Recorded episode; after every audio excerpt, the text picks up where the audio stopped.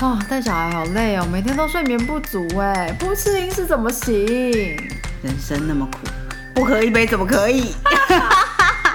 欢迎来到在车上聊天。大家好，我是姐姐，我是索尼娅。Cheers Cheers！嗯嗯嗯今天喝一支酒，哦，刚开而已，蛮辣的。嗯，对，这是我们今天喝的是 Glenmorangie 的这个白兰地苹果白兰地桶。然后苹果白兰地过苹果白兰地桶的，对对对，嗯，它也是 Highland Single Malt Scotch Whisky。嗯，然后它的包装我会拿是主要是因为它的包装是一个很漂亮的橘红色。OK，嗯嗯嗯，OK，好，呃，新年过完了，That's right，过完元宵节嘞，就是正式在这一年里面了。没错。嗯，索尼娅的星座笔记本大家听了吗？就是大家好像压力山大，对啊，然后我刚刚还接到好收到好朋友的讯息，告诉我他最近很低潮，这样 其实我觉得大家压力山大跟低潮已经好几年了。应该就是从二零二零年那时候土星进，嗯，土星进什么？天啊，我忘了。然后反正总之就是呃呃水瓶啊，我忘了啦。反正总之嗯，对因为姐姐现在在吃的点心啊，哎，你记得你要说什么？好，OK，姐姐现在吃的点心是盛香珍的咸蛋黄葵瓜子仁，哎，好吃哎。等一下葵瓜子是那个超级小的那个吗对对对，然后它外面有一点点咸蛋黄，也不是太腻，哦，嗯，好吃哦，跟大家推荐。欢迎盛香灯置入。呀我觉得大家压力山大很久啦，对每次都在说什么最近大家压力山大，其实大家就一直在压力山大。那也是真的，我觉得大家最没有压力山大的时候，可能是差不多快要过新年的时候，就每个人三号就虽期待新年就会是一个放松的对，对对，嗯嗯，然后我觉得这同时也会在差不多圣诞节左右的时候也会感受得到，嗯，就大家虽然都忙翻天，可是三号有一种希充满期待希望对对，充满希望在那个假期里，一切的压力都被释放。对对对对对，嗯哼，然后一过完就发现说没有这些东西还在，所以就突然开始 depress。嗯，对啊，索尼娅在笔记本里面有跟大家分享说怎么样面对这个压力，对不对？呃，哦，对对对，就是其实因为最近这个是日日土合相在双鱼座嘛，嗯哼，所以其实应该都跟一些内心的状态有蛮多的关系的。嗯，然后再加上水星又是也在双鱼座，然后水星我有讲到说不不太喜欢在双鱼座，因为会沟通，好像手机被泡在水里听被牵凑的那种感觉。哦好对，好好，嗯，所以大家都会有那种有一种沟通不顺的感觉。然后，然后这种时候呢，其实你大家可以考虑换一种方式、啊，不要因此而放弃沟通。对对对，就比如说普通的时候，你是一个超会讲话的人，嗯这时候你说不定要换一个方方式沟通，不要用言语，哼，也许用比较感性的层面，或者是用图像，还是就是之类的，嗯嗯，就是用跟你平常沟通的方式比较不同的。那因为双鱼座比较是管掌管直觉啊、想象力这种东西，所以你可以朝这个方向去想。然后像我自己呢，我平常就是把所有的形式力，其实大部分时候是用脑子记起来。哇哦，然后，其实我会写在记在手机的记事本，没错。可是那是一个比较有点类似辅助的作用，不是代表我会一直翻。嗯然后我从小习惯就是这样、哎，就是学校写联络簿，其实也不会看这样。嗯，然后，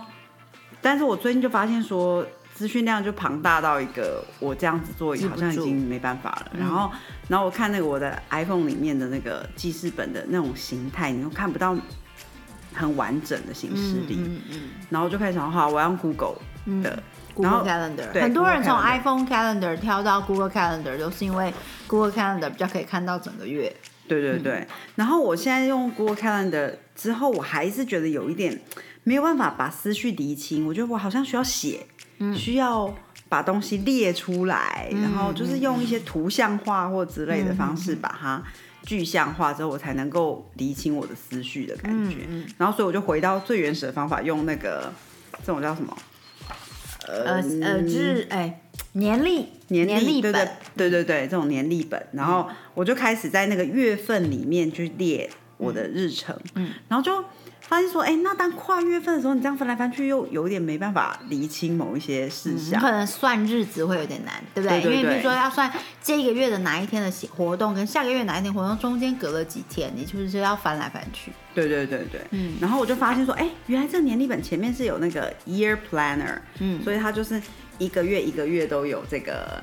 那个日所有的日程，然后它有列表出来，你可以把比较大项写上去，这样，嗯嗯嗯，对，所以姐夫乱入，姐夫乱入，他来倒酒，倒酒。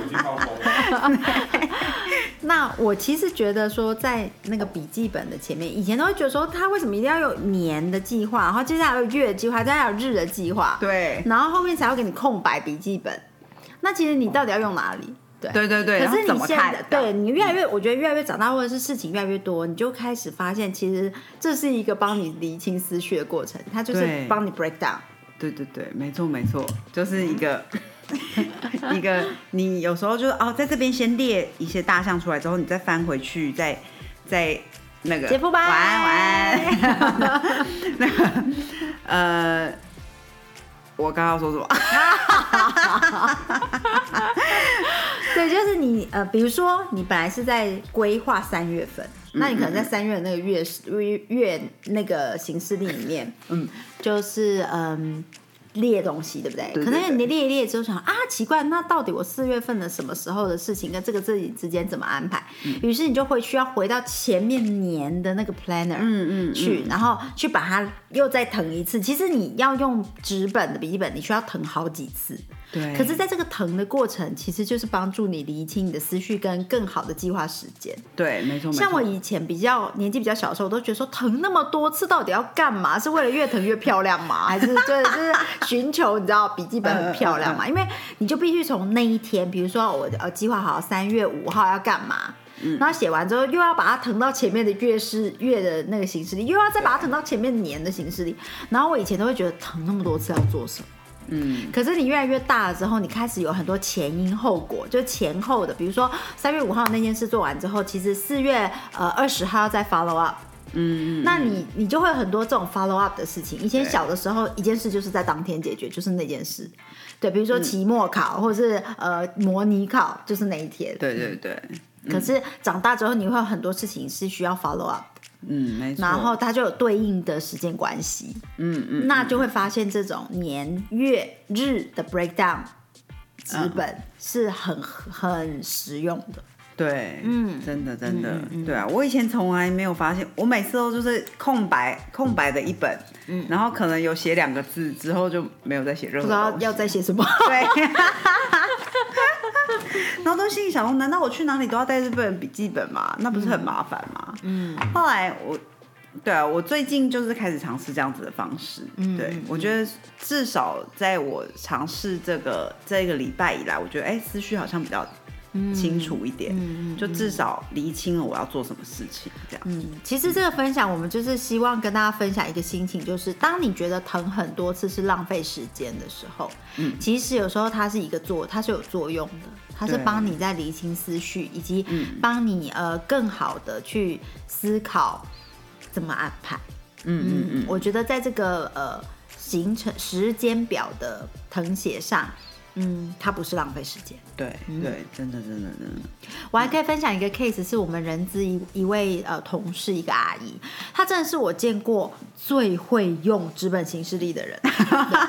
然后而且她用的淋漓尽致。你到了一年的结束的时候，看她那本纸本形式力，她这样子随手这样，你知道，就是从页面旁边这样呼噜这样翻过去，有没有的？满满的，每一页都是满满的，完全不浪费对，完全不浪费，而且她都会。讲他说啊，那那一天你做了什么？他马上返回去，马上有那一天他做了什么，跟谁 interview，interview 的内容是什么，嗯嗯，好厉害哦，超强的。而且他不是说所有东西都只在那个那一个形式力上，他的 interview 的内容他后来会打成，就是请他的呃助理打成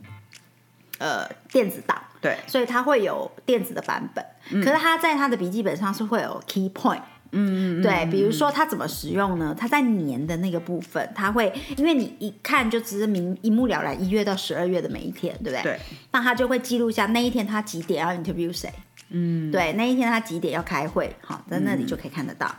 接下来呢，他的你就到了呃每一个月的那个一格一格有没有？的那一页了。那呢，他那里就会更 break down，可能又改时间了，这个 interview 改了时间或者是什么的。然后那个就是那个会议是跟谁，他可能在年的那边空格没有那么大，所以他只会写呃几点呃面试，几点开会这样。嗯嗯。然后到了月的，比如说就就说接下来的三月，他可能就会哦，你看到三月一号、二号各有一格，格子比较大了嘛，所以就可以看到呃几点 interview 是跟谁，嗯，几点开会是跟谁这样子，嗯嗯嗯然后是视讯还是在大会议室，还是在小会议室这样。嗯嗯嗯，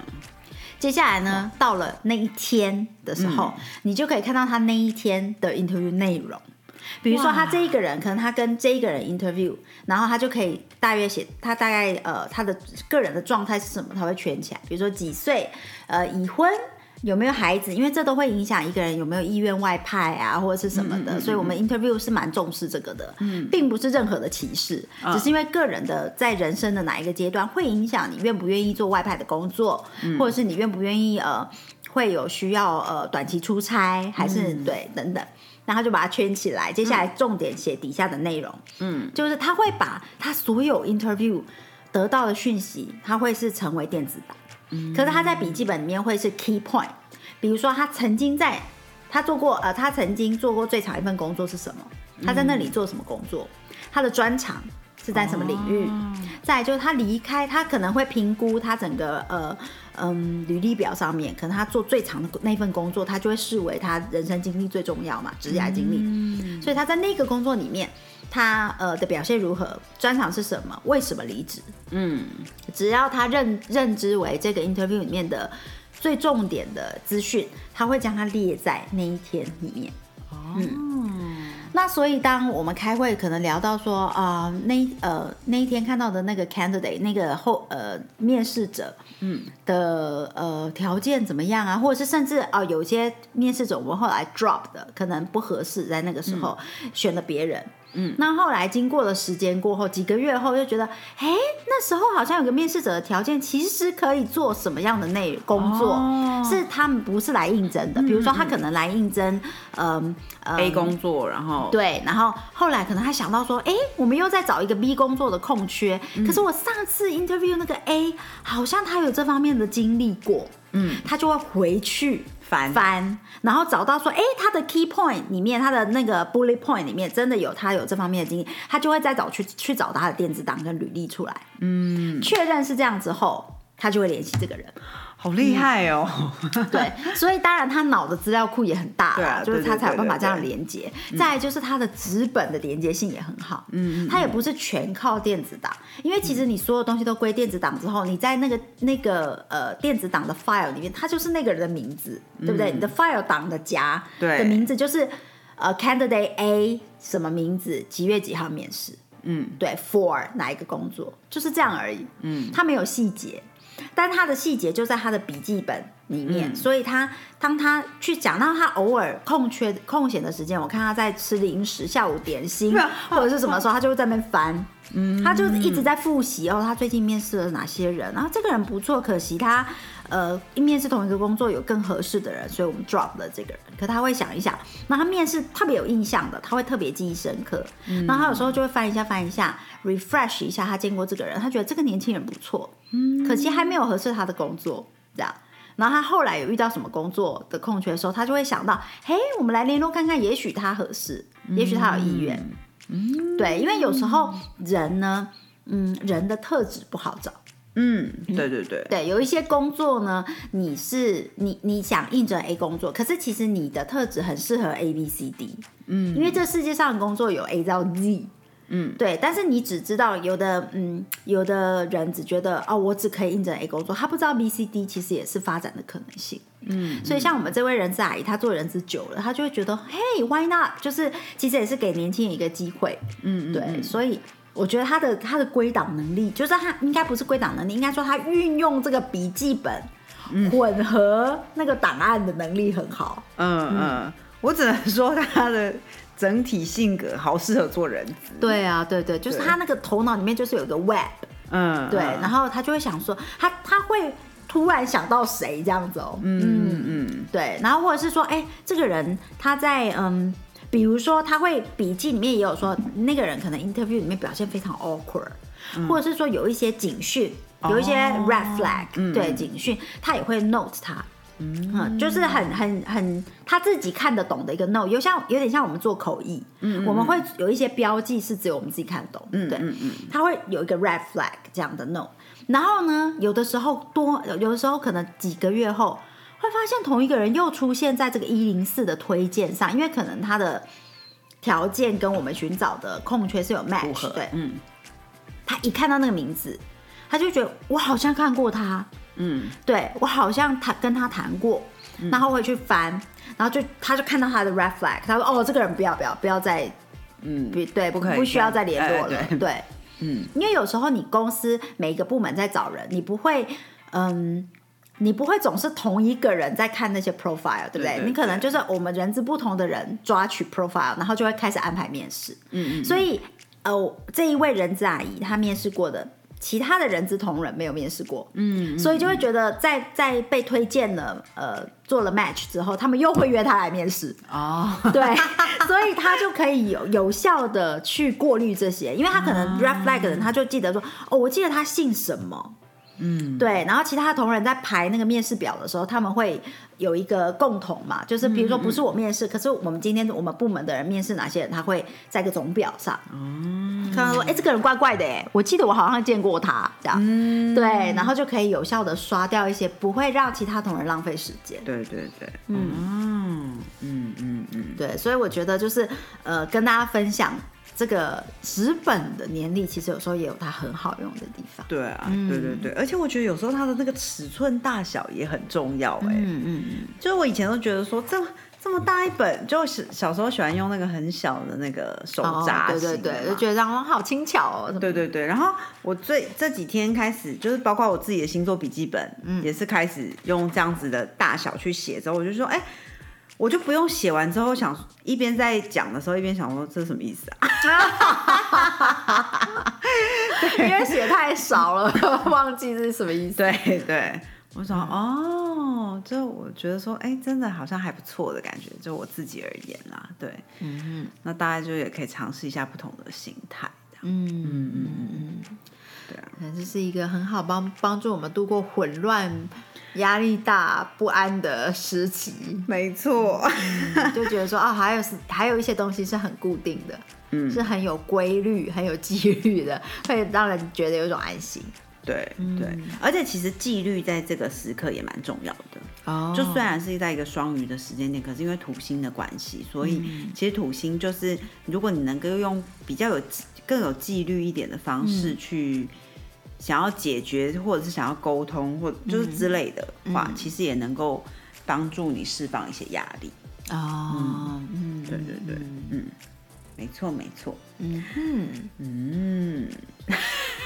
呀姐姐是觉得说，有时候真的，嗯，像我觉得艾拉的作息表，嗯，可能是因为姐姐是上升处女，所以呢，我一直都是非常遵守，只要他呃那一天我们不是特别出门或什么的，我都会尽量让他 keep 在那个时间表上。嗯，对，那我觉得其实这个是有纪律，有助于嗯很多的东西。我觉得是哎、因为我觉得有时候有这说到这个又讲到说，像自由工作者，嗯，很困难的就是关于纪律这件事情。嗯因为你既然自己安排工作，那到底那每件事情的先后顺序如何安排？你的假日到底要不要放假？嗯，那你既然利用平日去 做了一些别人假日才去做的事情，那假日到底还可不可以休息？就是很多这些时常自由工作者，我觉得应该是很 challenging 的地方。对，而且你其实你假日不休息，又会挑战到说你的朋友、家人假日都在休息。对，所以如果你想跟他们也有一起从事的活动，一起出去吃饭啊，或者是一起出去走走，做什么去游玩，你就变成又多放了两天假这样子，对不对？对对对对，所以我觉得有时候真的挣扎面会很多。可是我因为我觉得纪律这种东西，就仿佛一个绳索，就是一一个一个东西，你一直一直就知道自己在前进。嗯，可是如果没有这个东西的时候，有时候你就不知道说，哎、我前进的方向是在往前吗？还是说其实是往后面去的，就之类的。像姐姐，呃，最近艾拉要满一岁半了。其实姐姐最近也开始，我我之前一直就想要跟大家在 Instagram 上分享，但我一直放在草稿夹，因为我都还没有时间把它写完。呃，其实姐姐最近呢，就从过年后开始，我开始呃，逐渐的找回我的闹钟。嗯，在一年半的这段时间你是说实体闹钟吗？还是说、呃对，就是实体手机会响闹钟，响闹钟对？，嗯嗯嗯，因为在艾拉出生之后，第一当然就是闹钟的声音会吵到孩子哈。嗯再来就是因为小朋友的孩子随着他成长，他还很小的时候，他的作息不是跟大人一样。他可能要呃月月子内的时候还没睡过夜，月子后睡过夜了，然后可是他晚上会翻覆，他会在长牙齿，他会在打疫苗，然后他可能晚上会翻覆，有时候。呃，姐姐晚上基本上都是没有办法连续睡眠的，嗯，那没有连续睡眠其实真的好累，对会你就算觉得总睡眠时数好像是跟平常差不多，可是你中间被打醒，你被吵醒三四次，嗯。其实那个累度之差异之大，对对，真的，那呃，所以之前姐姐就一直没有设闹钟，我就是孩子醒我就跟着才醒这样子。嗯那因为一整天又要忙他，然后他有时候小睡的时间我也没有办法睡，因为要准备他的东西，所以晚上睡觉我就没有设闹钟，我就变成是呃睡睡睡，然后他他晚上翻身或之前还很小的时候要喂奶什么的，我就是跟着他的时间，那早上是跟着他才醒来。嗯那接下来呃，就是现在要满一岁半了，艾拉的作息相对稳定。嗯，那而且闹钟的声音，这小小声也不会再吵到他了。对，嗯。就是他整个已经是大孩子了，比较大的孩子，所以我就开始觉得，呃，再加上孩子渐渐长大之后，他的睡眠会开始往夜晚集中，嗯嗯嗯。所以我就觉得，哦，那我也是时候开始 pick up 我的闹钟，嗯，就变成我的作息就跟他开始慢慢的分开。啊，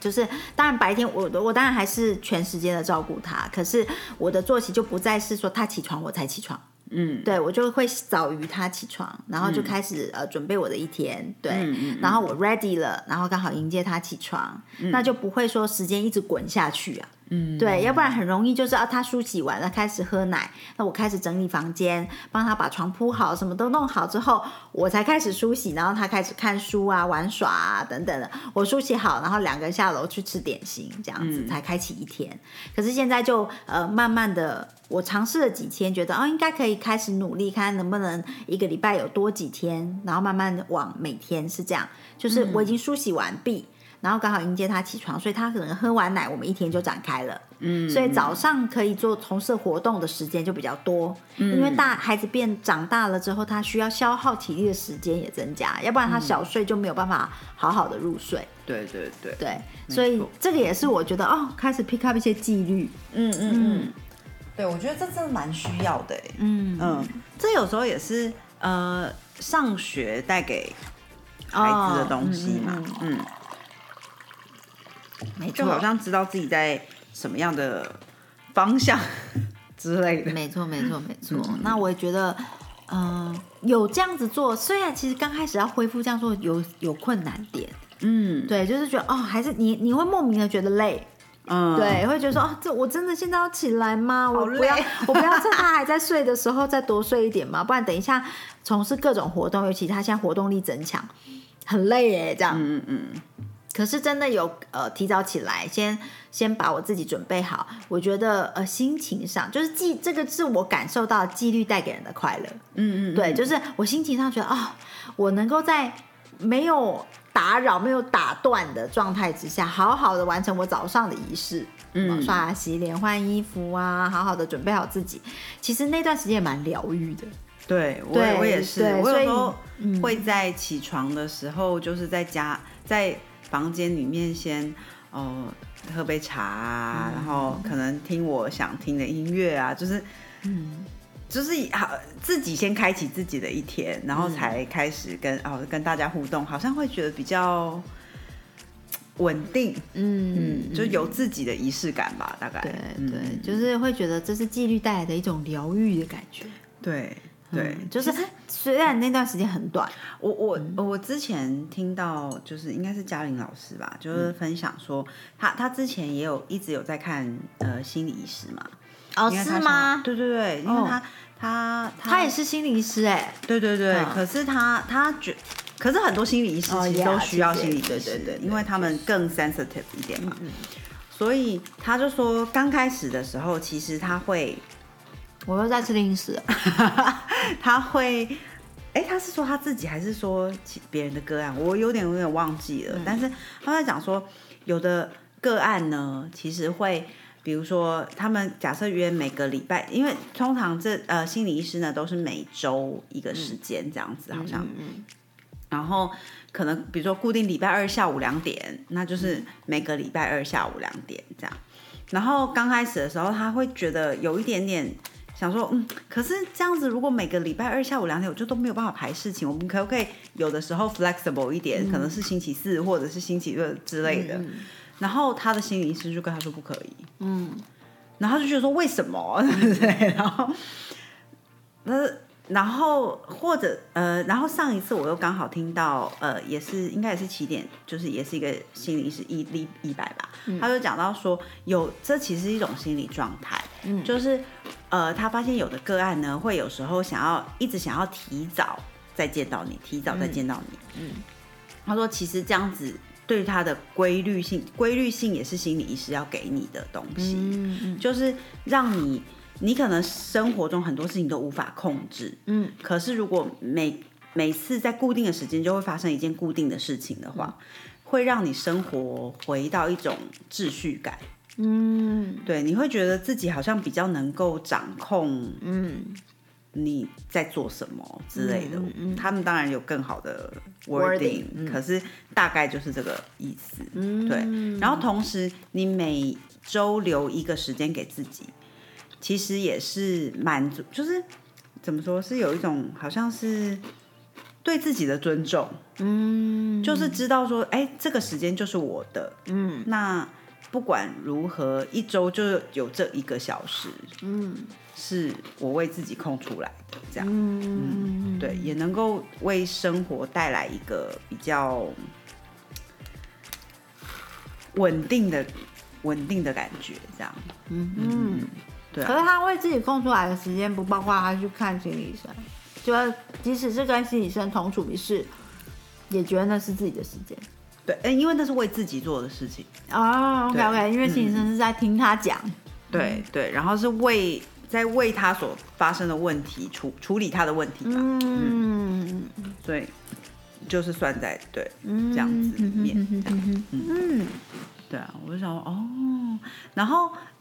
我又我又连结的想到说，其实像索尼娅自己本身呢，嗯是一个非常想需要有有纪律的人，然后然后一旦就是生活里面有一些事情一直不断需要改动的时候，我就会很难过。嗯，对，其实算是人生有点缺乏弹性吧。对，你除非嗯我就已经先设定好说，这就是一个弹性的事，或者是弹性的时间，那我就会放很大的弹性。那你就把每件事情都设定弹性不得。可是这样子，我生活就会很失序啊！我就觉得每件事情都很弹性，我就觉得我拉不到绳子，嗯就没有没有那个定锚的感觉，这样。嗯对，所以这个也是我我还在练习的事情，就是一个平衡点吧，就是如何在纪律跟弹性中间找到一个平衡。嗯嗯对啊，所以像、哦、我最近就有一个好朋友呢，要来找我玩。嗯那我是一个，我就觉得说，哎，那那既然这样，时间要约好啊，然后要比如说要想嗯要做吃什什么要做什么，要订餐厅，要就是先把事情规划好，不要一直告诉我说，我们就到时候看看。我我不太确定哎，或者说，那我就觉得说，那你就不要，嗯，那你就要一开始就给我一个随性的这种。好了啊，我们这次见面很随性，要先这样讲，是不是？对啊，可是随性其实必须要说，你真的是在我家附近找我，那就可以随性，要不然我肯定是要安排的嘛。嗯，对，好啊，总之这人我 还是我在练习的部分，如何在弹性跟、呃规律中间找一个平衡点。嗯，对，是的确有的人什么事情都很弹性，蛮烦的啦。嗯，对，就会变很难约，嗯，对，然后很每一件事情都说就是到时候看怎样，对。这样很麻烦。我觉得我以前我在去香港上班之前，我也蛮随性的，嗯但是不知道为什么，因为香港是一个很，嗯、现在我不太确定，但是以前是一个所有餐厅你都要先定好的地方，就是你一旦没有定位，你就是没有地方去，然后。然后我我就是个高跟鞋人，所以我以前时常就是，比如我的朋友群就是很随性，然后大家就常常说啊，那我们就约在那附近，比如说约在兰桂坊还是哪里，然后就穿穿着我的三寸高跟鞋，然后然后发现没有地方可以吃饭，然后没有地方可以坐，我就觉得很痛苦。之后我就你就开始觉得逼出了我的那个所有事情都要先安排好了。这个居然并不是逼退你的高跟鞋，居然是逼出你这个钱。嗯，OK，嗯，对啊，也是可以理解，嗯，只是当然就是呃，呃其实真的很难啦，在在呃，什么事情都很有规范、规规划。跟呃很随性中间，因为随性有时候有随性的趣味，对对，但是毫无规划真的很很会很浪费时间。对啊，对，就是长期的毫毫无规划就会觉得很难受。嗯，我觉得就会人生好像失去方向的感觉。嗯，也许有人不会吧，我不知道。在这个就是什么什么进双语，水星进双语啊，对，水星进双鱼的时刻，我们刚好跟大家聊一下，就是如何呃做一个有规划的人。嗯，嗯，没错没错。对，嗯好啦，那呃，我想呃，二月二十九号，我们录音今天是二十八号晚上嘛，那二十九号开始呢，大家应该那个那个合相没有那么重，可能沉重感就会稍微释放一点点。可是同时，大家回去听我星座笔记本，反正又有其他的星象，所以嗯，礼拜五、礼拜六就是还是要小心一下。呃，relationship 可能会比较紧张一点点，这样。好的，好的，嗯。那 祝福大家继续度过呃安然的度过呃沉重的日子。对对，大家加油哦！加油，加油！善用一下这个年历本，说不定会对大家的这个沉重感的释放有所帮助哦。嗯嗯，理清自己的思绪。没错，没错，找回纪律。嗯，好的，那么今天就先聊到这里了，谢谢大家谢谢大家啊！大家要分享一下我们的节目啦，哦。帮我们增加一下新的听友 真的，对对啊，哦，帮我们分享出去就是对我们最大的鼓励哦。模仿模仿人家的 slogan，sorry，好，笑死，好啦，下次见。